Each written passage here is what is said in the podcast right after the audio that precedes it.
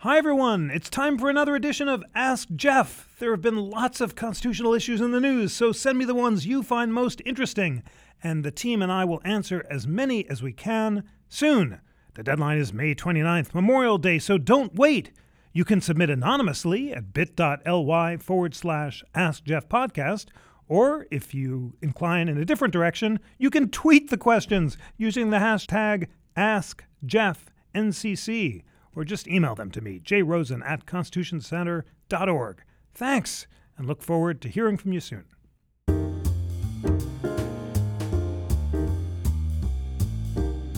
I'm Jeffrey Rosen, President and CEO of the National Constitution Center, and welcome to We the People, a weekly show of constitutional debate. The National Constitution Center is the only institution in America chartered by Congress to disseminate information about the U.S. Constitution on a nonpartisan basis. And on today's show, we return to President Trump's executive order temporarily suspending refugee admission and travel from several countries in the Middle East. On back to back Mondays this month, which is May, two federal appellate courts, the Fourth and Ninth Circuits, heard arguments in challenges to the president's second order. The order is currently blocked by lower courts, thanks to challenges from Hawaii, Washington State, and others. Will the order remain on hold, or will the appellate courts rule in favor of the president? And will the case ultimately reach the Supreme Court? And what will happen there? To find out, we have two of America's leading scholars of immigration and the Constitution. Joining us by Skype is Leah Littman, Assistant Professor of Law at the University of California Irvine School of Law. And joining us in studio in Philadelphia is our returning champion, a scholar on whose work both Leah and I have relied uh, with, with uh, gratitude, Earl Maltz, Distinguished Professor of Law at Rutgers Law School. Leah, Earl, thank you so much for joining. Thank you for having me, Jeff. Thanks so much for having us. Leah, let's jump right in and begin with you. Uh, tell us about what the second travel ban order says and what the main constitutional and arguments raised against it were on Monday in Seattle. Of course. So, as you mentioned, it's the second travel ban uh, that has been issued by the White House. This ban was issued uh, the first week of March. And among other things, what the executive order does is it suspends entry into the United States for 90 days from nationals of six countries Sudan, Syria, Iran, Libya, Somalia, and Yemen. It also, for 120 days, suspends the refugee program. Um, on top of that, it also reduces the cap on the number of refugees who can enter the United States from over 100,000 to 50,000.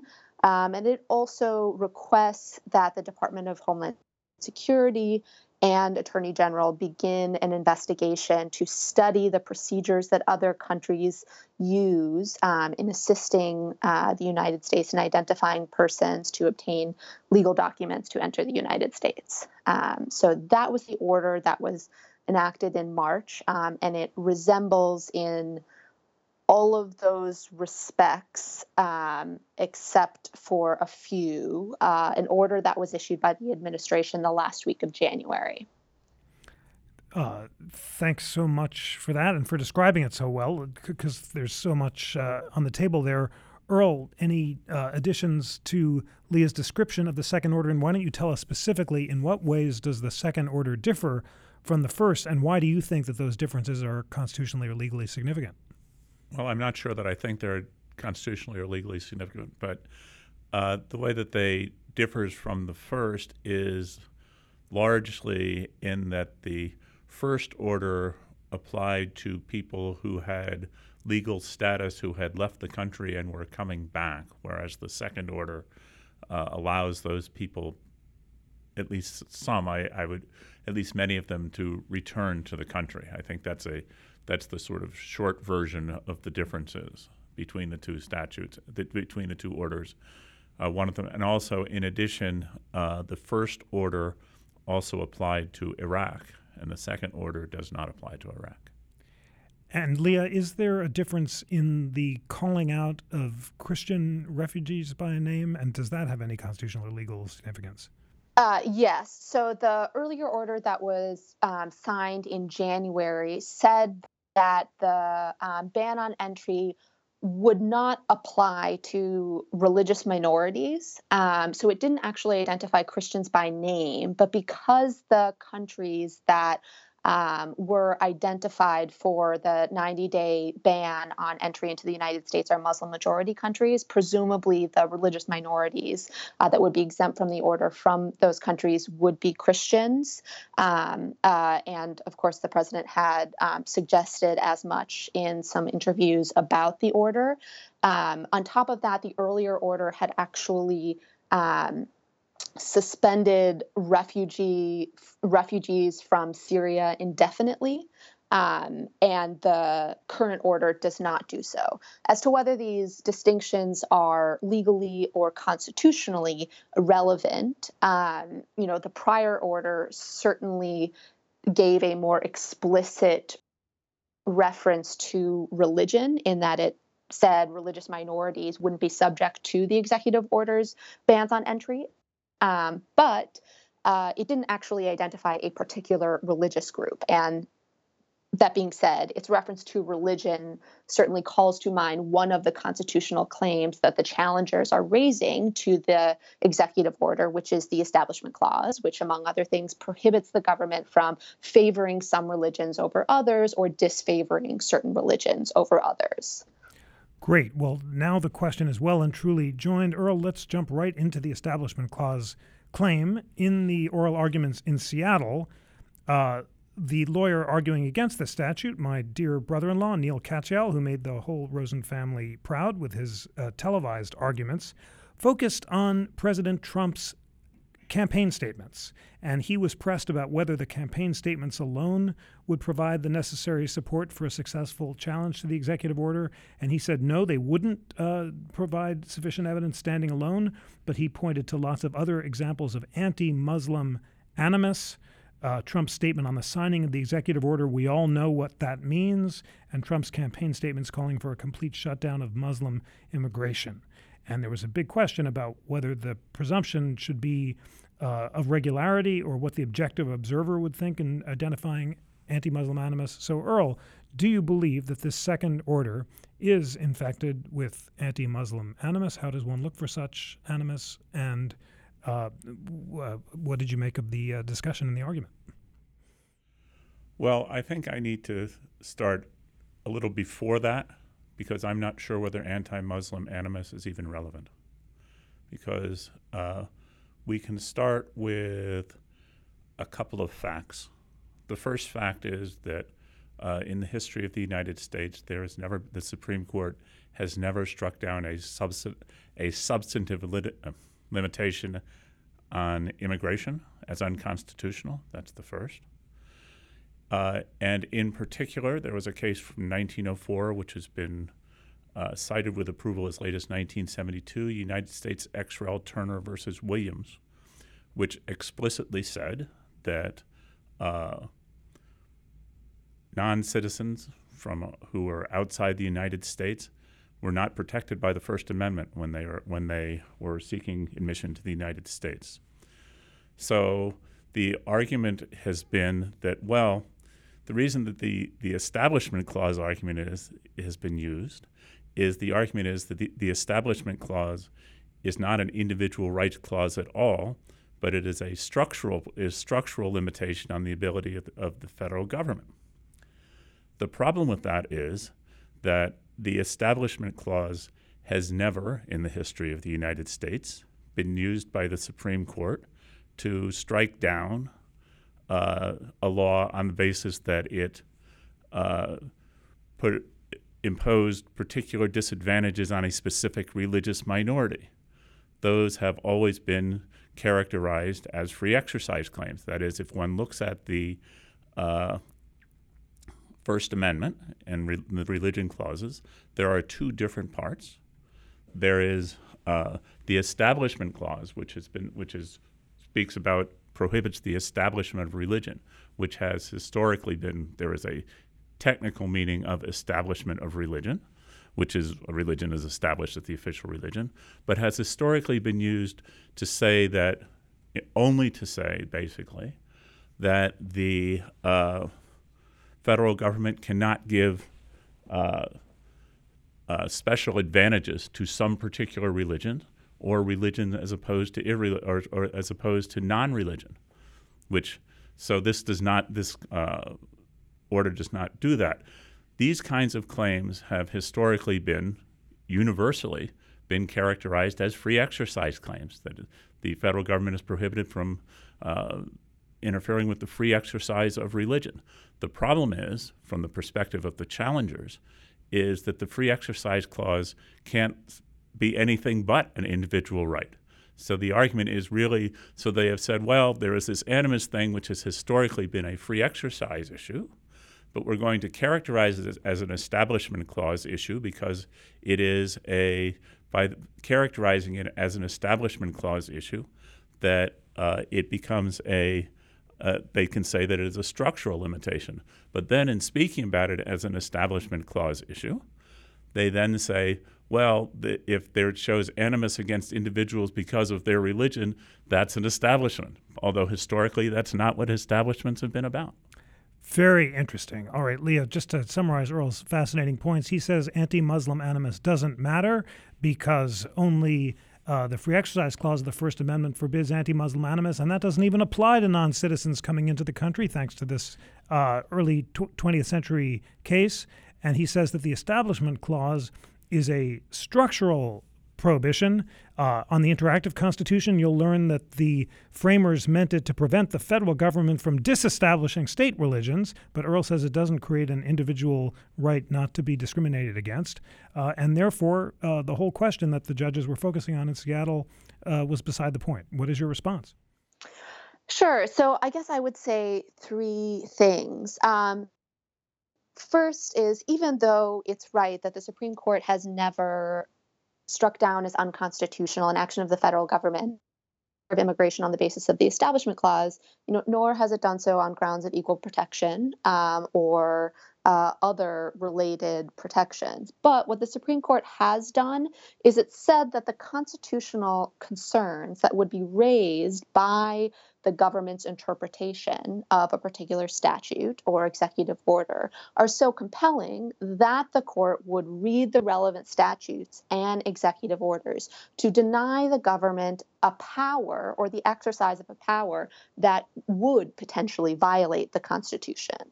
Um, and in this case, there happens to be an argument that the executive order that President Trump signed uh, isn't authorized by the relevant immigration statutes. So um, this case is of a piece um, with other immigration cases that have raised constitutional concerns, very real constitutional concerns.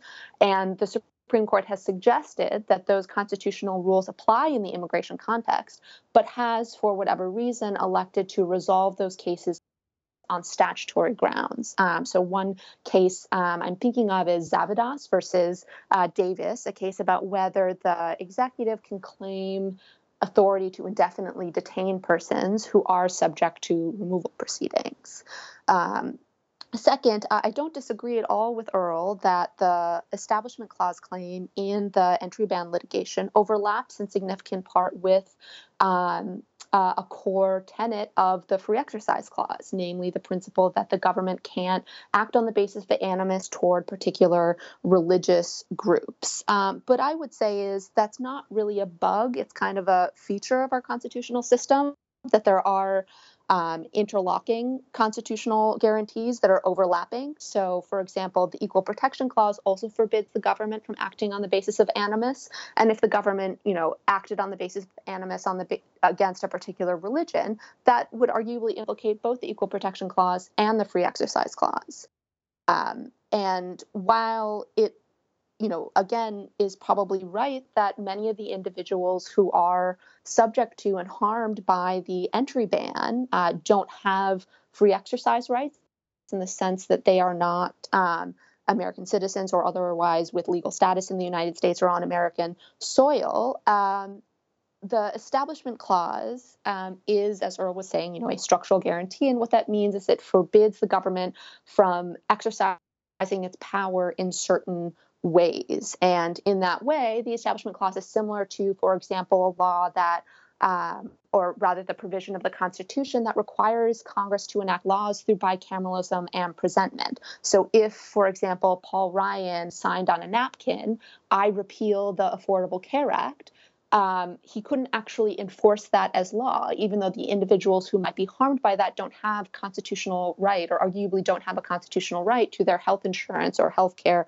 coverage. There are lots of provisions of the Constitution that prohibit the government from taking certain actions um, that don't necessarily harm individuals with constitutional individual rights. And I think that the Establishment Clause um, is one of them. Uh, I don't necessarily agree with the claim that the original meaning of the Establishment Clause was just to prevent the federal government from disestablishing state religions. I know that um, that's a view that Justice Thomas has and that many scholars share, um, but I uh, believe uh, there is also evidence from uh, James Madison and an article written by Michael McConnell that suggests the framers were skeptical of uh, attempts to establish religion by using religion as a basis for citizenship or um, uh, you know, the ability to become um, part of the United States. And so that is, I think, a principle that is reflected in the Constitution,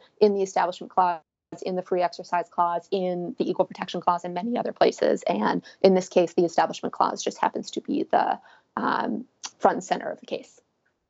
Great. Well, in this very sophisticated discussion, Leah, you just uh, said that uh, both the Establishment Clause should be read to provide uh, a principle against religious uh, d- discrimination that might apply in this circumstance. And you also said that in the past the court has avoided this question by deciding similar cases on statutory grounds. I want to get to those statutory grounds in a moment, but Earl, just to resolve the case before the Ninth Circuit, if the court, if the judges decide that anti Muslim animus is a relevant uh, consideration and they debate whether or not to look at the president's campaign statements or not, do you think they should find anti Muslim animus in this case?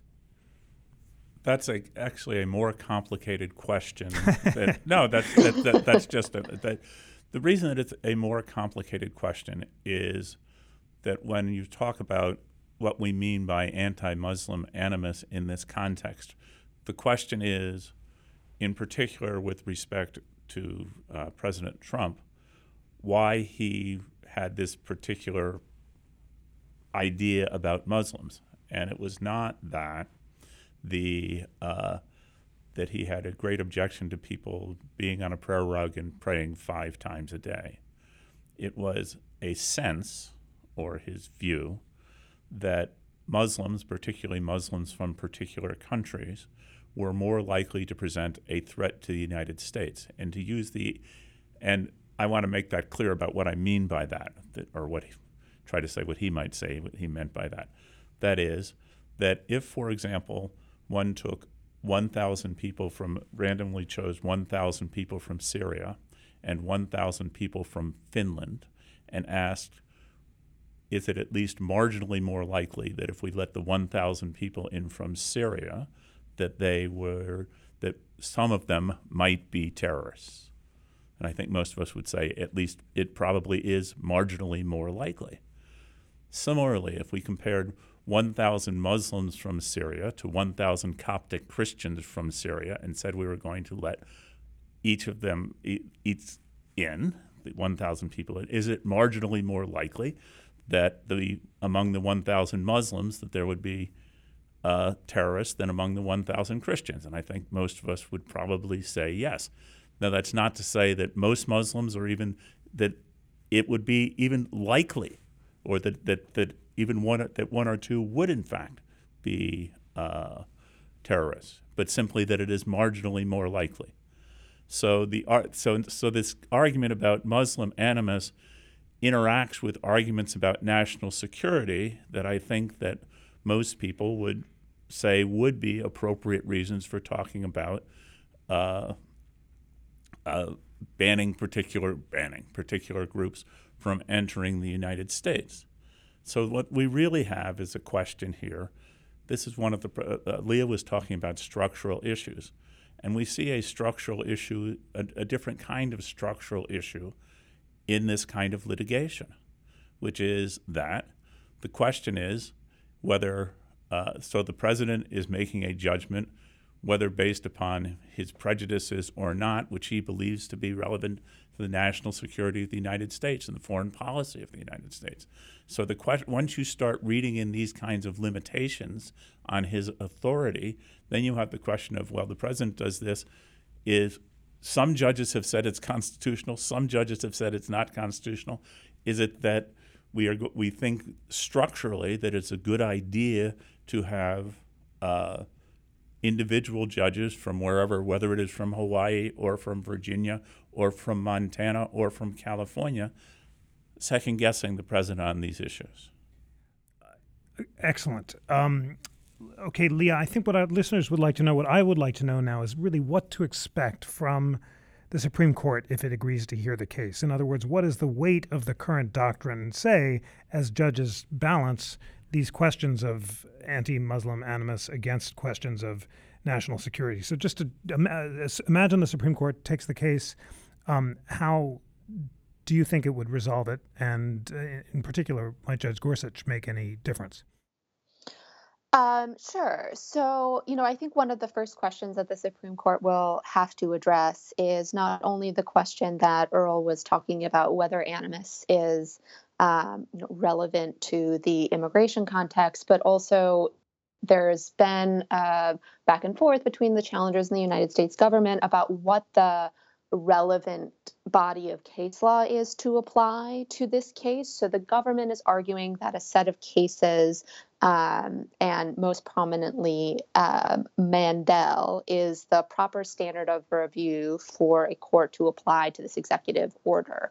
Under Mandel, um, that case involved an exclusion of a speaker who wanted to come to the university um, on the grounds uh, that he was a uh, communist, I believe. Um, and the court in Mandel said that when reviewing that kind of determination by the president, the courts are limited to reviewing whether an action was um, facially legitimate and bona fide or in good faith. Um, and the challengers, Hawaii um, or the International Refugee Assistance Project in the Fourth Circuit, are arguing that they win under that standard to be sure. But in the alternative that what the court should do is apply its more traditional establishment clause doctrine in the domestic context. Um, and so so that will be one question that the court will have to address whether the proper body of law to apply is something that looks more like mandel or something that looks more like say um, McCreary County, a case about whether a county can put up a, a monument um, to the Ten Commandments. So that will be one question. Um, and, you know, as, as, to what I think the court will do, you know, I, I guess I kind of think it will say Mandel governs here, and then it will have to address the fact that the facts of this case are very different than the ordinary case that makes its way to a court where a challenger is arguing that some government action was not taken in good faith and may have been motivated by impermissible animus. And so I think what the court will have to address is what exactly the bona fide part of Mandel means. Um, does bona fide only require the government to recite a reason that, if true, would uh, justify an action, or does bona fide slash a good faith requirement require the government to demonstrate that an actual reason for the ban was not infected by animus or impermissible reasons? And as to what I think the court will do, um, you know, I I should disclose I joined an amicus brief arguing that the um, executive order is unconstitutional. So I, I, I think I'm right. I think that we're right. Um, so so I think that um, the the court would likely invalidate this order as to on what grounds. Um, I think that in keeping with the cases that I was mentioning earlier on the podcast, the court may gesture in the direction of constitutional concerns, but probably would be likely to resolve the case on statutory grounds. Thanks very much for that, and thanks for calling our attention to the Mandel case from 1972, which says that the uh, U.S. Attorney General has the right to refuse someone's entry to the U.S. under the Immigration and Nationalization Act. That calls our attention to the central statutory provision at issue in the case, which is Section 1182 of the U.S. Code, which gives the president broad authority to suspend the entry of all aliens or any class of aliens that's clashing against another provision at issue in this case, Section 1152, which forbids discrimination based on nationality in the issuance of immigration visas. Earl, do you agree with Leah's uh, analysis uh, and believe that Mandel will be a central case here? And how do you think the justices would reconcile the competing impulses of these two provisions, one of which says you can exclude for any reason, and the other says that you can't exclude for reasons of nationality?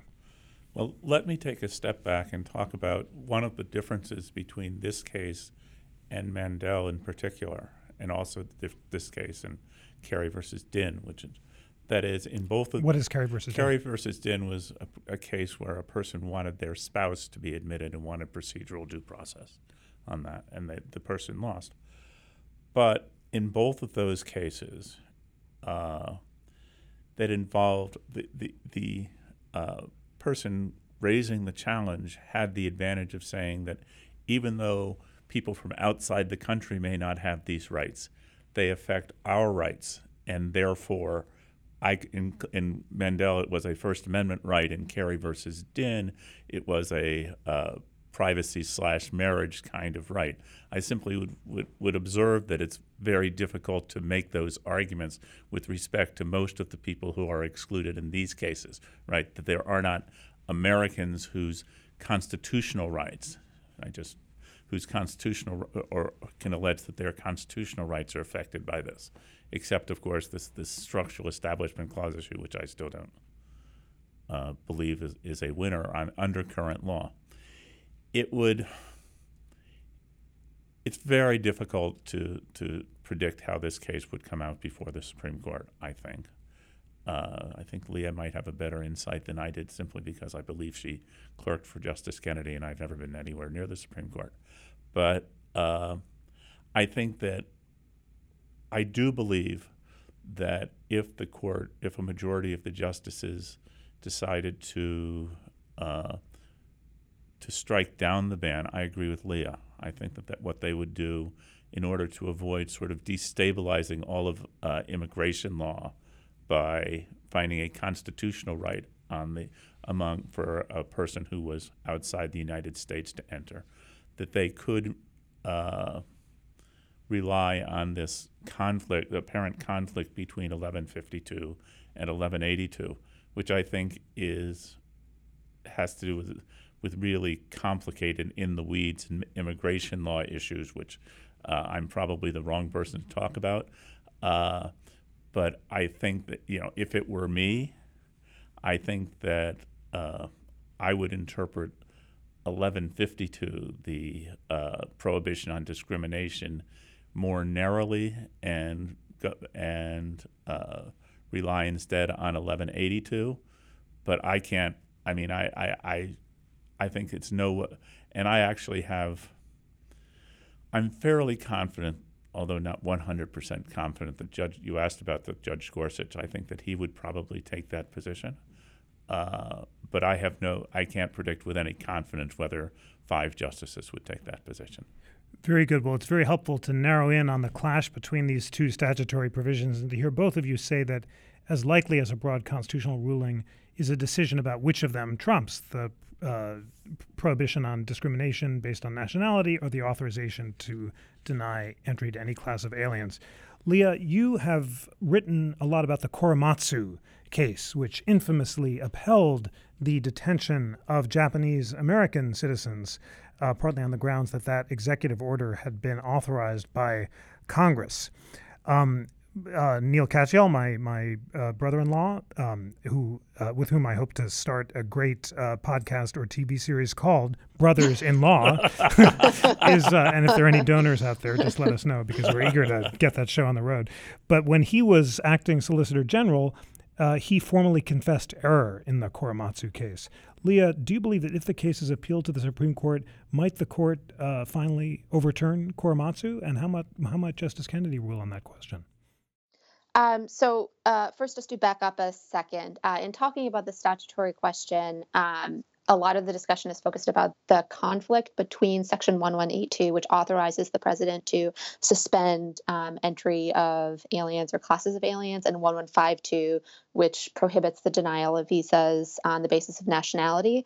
But I actually think that there is a very good statutory argument that 1182, which authorizes the president to suspend entry of classes of aliens, doesn't actually authorize the executive order, which was issued and is um, and we're discussing now and that reason is that there are certain preconditions that 1182 identifies for presidents to suspend entry including finding that a class of aliens is detrimental to the interests of the United States. The initial order purported to make no such finding. The order currently being challenged um, uh, reaches the same conclusion, you know, without any evidence in support of that. On top of that, um, you know, prior presidents who have issued orders under 1182 have identified the particular discrete group of persons who would be detrimental to the interests of the United States. You know, there's no um, uh, evidence of that here. So, so there are certain procedural irregularities and deficiencies in the executive order that would or potentially could cause the court to say that this executive order even authorized by 1182 itself, even putting aside whether the limitation in 1152, how broadly or narrowly that limits the, the power contained under 1182. Um, but a, as about Korematsu, you know, this question came up in the fourth, or rather the Ninth Circuit oral argument, and Judge Paez on the Ninth Circuit asked um, Acting Solicitor General Jeff Wall, would the executive order in Korematsu be lawful under the test that the government is adopting? The interestingly, the executive order in Korematsu allowed military officials to um, uh, quarantine areas of the United States and order, order military evacuations and internment and whatnot. Acting Solicitor General Wall's response was one, he would never defend the executive order in Korematsu, and two, that he hadn't read the order up any distinctions between the orders. I think that you could offer a few distinctions between this case and Korematsu. You know, the question is just how compelling they are. Um, I guess as Earl would say that the executive order in Korematsu applied to persons in the United States and American citizens in particular. Um, you know, that's certainly one distinction, but would that executive order therefore be lawful if it had said all persons of Japanese descent who aren't American citizens are, you know, subject to military internment and must stay in internment camps. Um, I still think that that would be unlawful, and um, I, I, would hope that the court would take that position as well.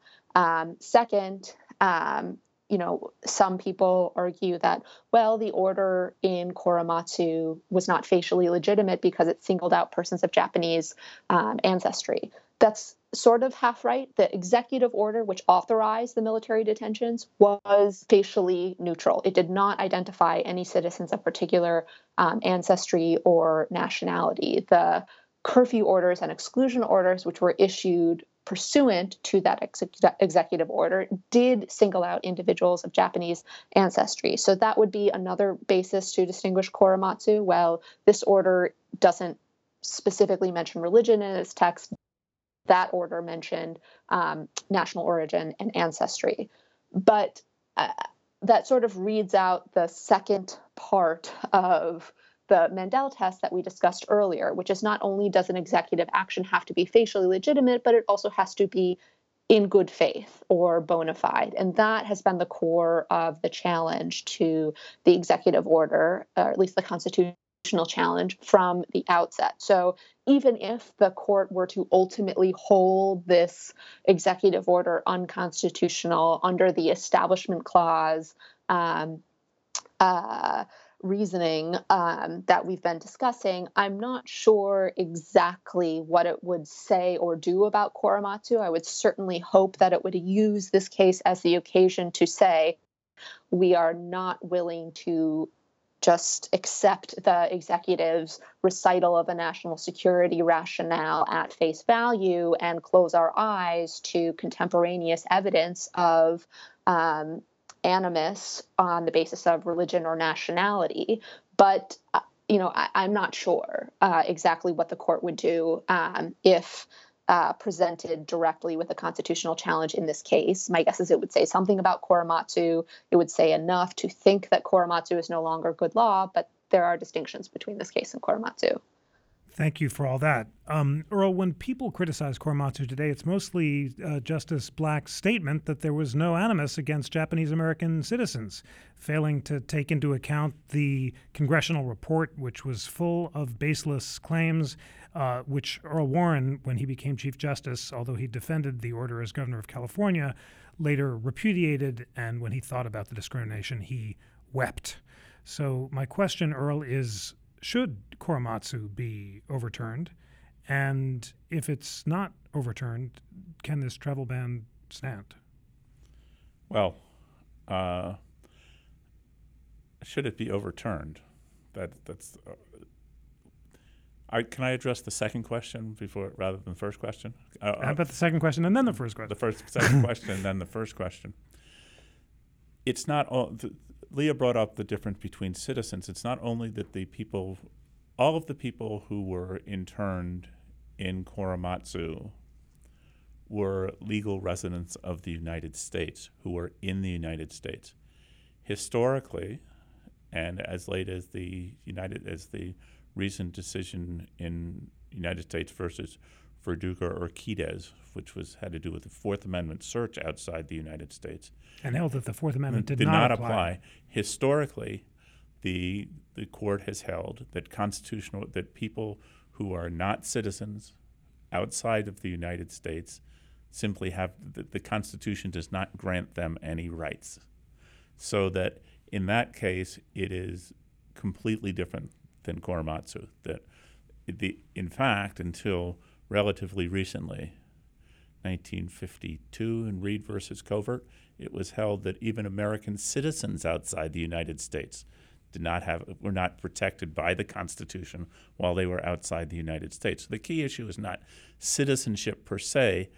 Uh, again, Reid versus Covert changed it so that American citizens were protected. But the key dis- distinction between Korematsu in this case is not citizenship per se, but rather the uh, uh, but rather the fact that these non-citizens are located outside the United States and are seeking to enter the United States. So that that's a key distinction. The court could deal with this case without talking about Korematsu at all. I'm sure they would take a chance, the opportunity to condemn Korematsu.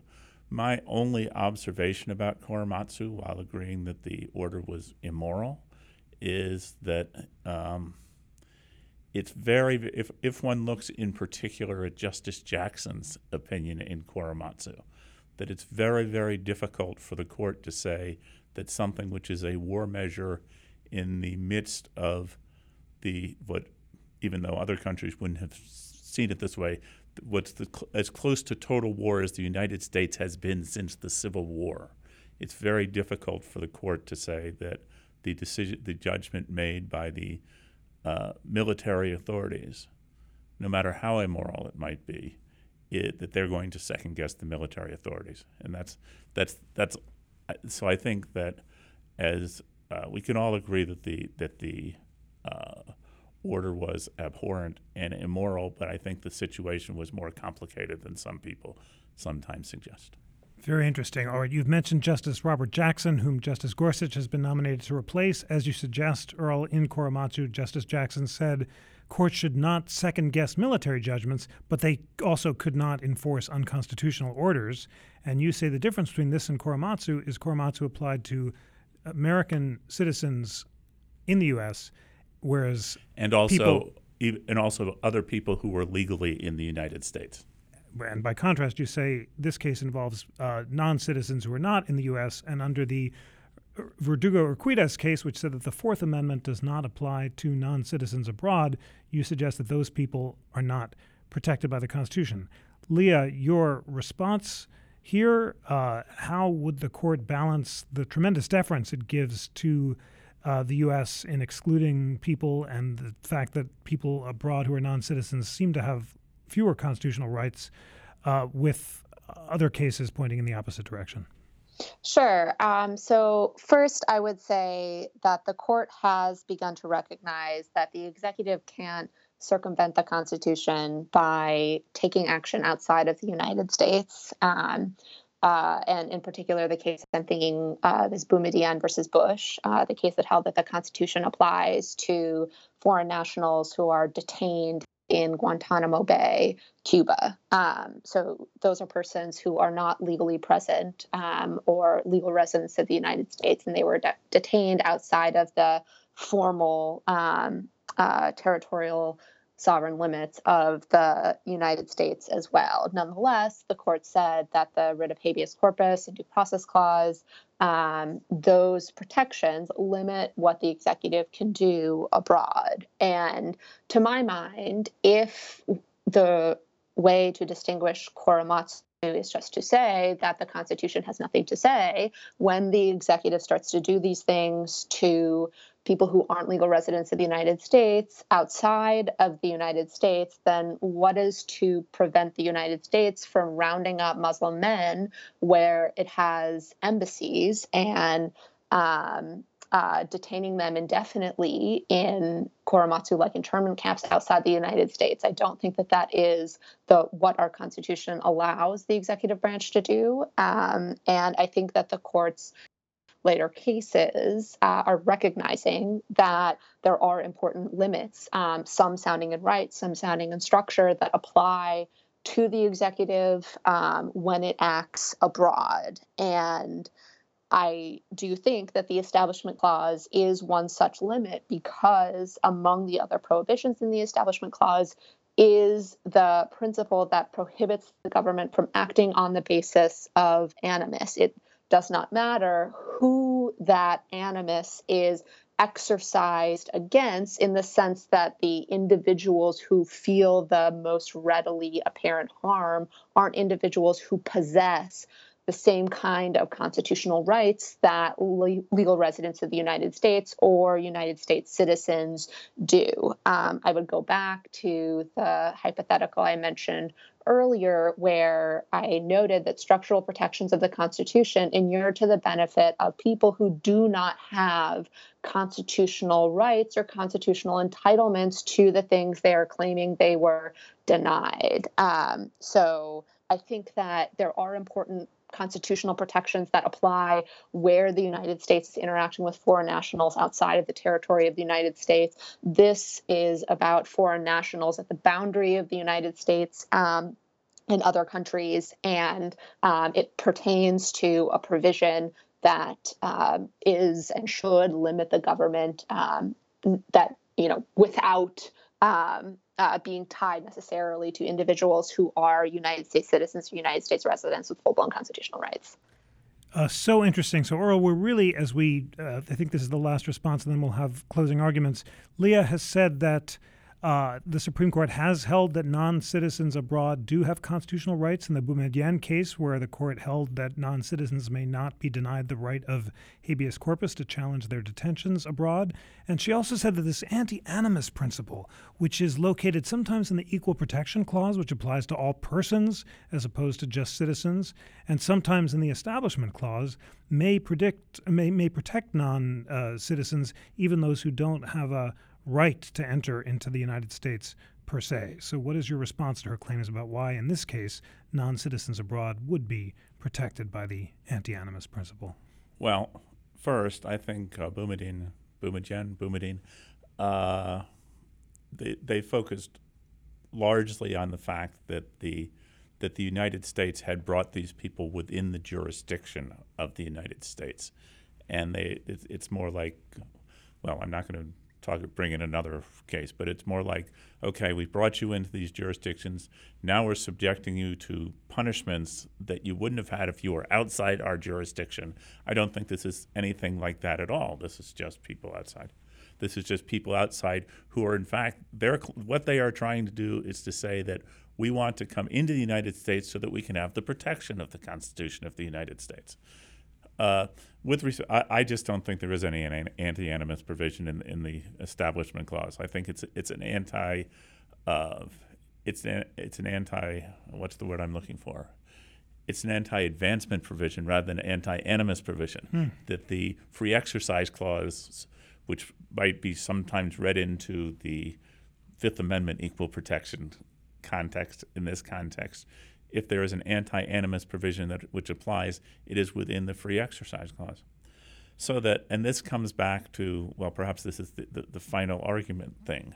The, Don't make your final argument, but you can raise the last point. And, the, the, and this comes back to the last point. The question is, yes, it is. We there are all sorts of immoral things that we think that are immoral that the gov- we think that the government shouldn't do. That is nonetheless not unconstitutional because the Constitution does not forbid it. And uh, I'll leave the rest to the, the final argument, I think. That's great. Well, that distinction, but that, I want all listeners to remember it because I'm always urging you to distinguish your political from your constitutional views. Earl says that things that are immoral may not be unconstitutional. And he also pointed to a bunch of clauses that you've got to go to the Interactive Constitution to learn about. He distinguished between the Establishment Clause, which he says prohibits the advancement of religion, the Free Exercise Clause, which might contain an anti animus provision, but doesn't, he says, protect uh, non citizens. And then to make things uh, even wonkier, but this is important, he said that the uh, Fifth Amendment to the Constitution has an equal protection dimension. Remember, the Equal Protection Clause forbids states from denying equal protection, and the Supreme Court has said that the Fifth Amendment provides pro- prohibits the federal government from denying that protection. But he said it doesn't apply in this case. All right, lots of constitutional homework in this fascinating argument, which it's now time to sum up. And the first closing argument, Leah, is to you, and I want you to tell our listeners why do you believe that the second travel ban violates the law and the Constitution? And do you think that the Supreme Court will strike it down or not? So, if I could, I'd like to borrow on your brother in law's closing argument to the Ninth Circuit when he said our Constitution and our laws are better than this. Um, I didn't know I would have a closing argument, um, but now that I have it, I would just say since December 2015, candidate and President Trump has made perfectly clear what he would like to exercise his um, powers as president to do, um, namely to exclude Muslims who he has said find it hard to assimilate, um, have a violent ideology, um, and various other things. He has made clear that this is what this executive order does, as as have his subordinates. Um, I don't think that the Constitution authorizes the president to make these kinds of judgments, even though the president gets wide latitude with respect to national security determinations.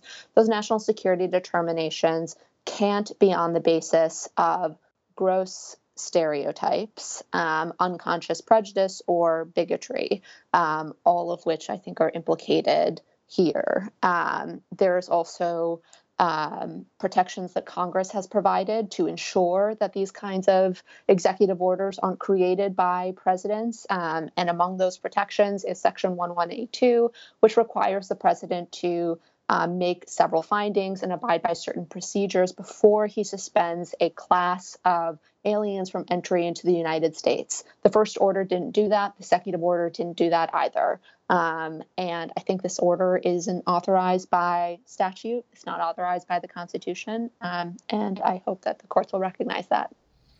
Thank you so much for that. Earl, last word to you.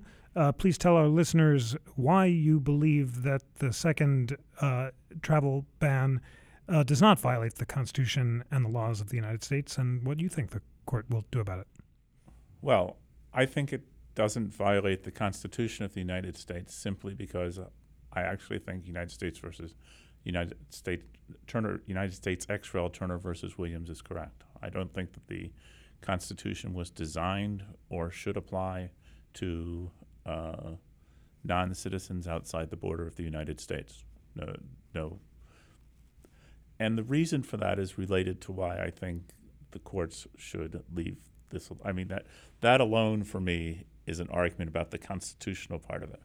But it comes back to this basic point, which is that for good or for ill, you cannot run a railroad with judges uh, second guessing the president on issues dealing with foreign relations and uh, national security with respect to people who are outside of the United States. Now, if Congress wants to impose constraints, and I think the statutory arguments are much more complex, I, uh, since I would tend to uh, lean toward presidential def- deference to the president, I, I think that they are that they should be held legal. But the point is, you can't have the president making national security and foreign policy decisions, and then having, and again, as in this case, you had three or four judges. I didn't count all this. Some of them said it was legal, some of them said it wasn't legal. So, so if you can find one judge who, wherever he's located, I don't care if he's, in, as I say, in Hawaii or Montana, who decides that this is illegal or immoral or whatever, then all of a sudden he dislocates the uh, foreign policy of the United States. Whatever one thinks of the current president or the next president or the president before, you just can't run a railroad that way. And for that reason, uh, I think the courts should defer. Again, I have no real prediction about what's actually going to happen in this case in that in that regard.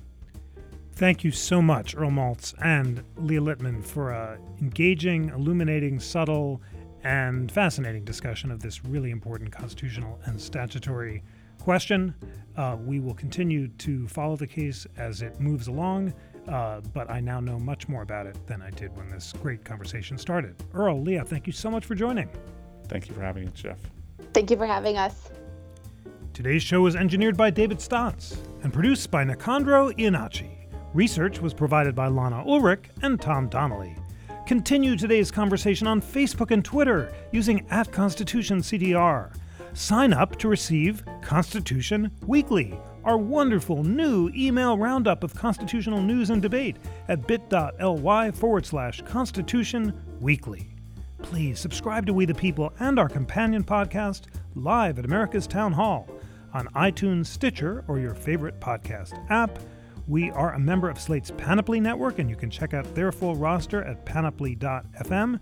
And finally, friends, despite that inspiring congressional charter I love to read at the beginning of the show, the National Constitution Center is a private nonprofit. We receive little government support.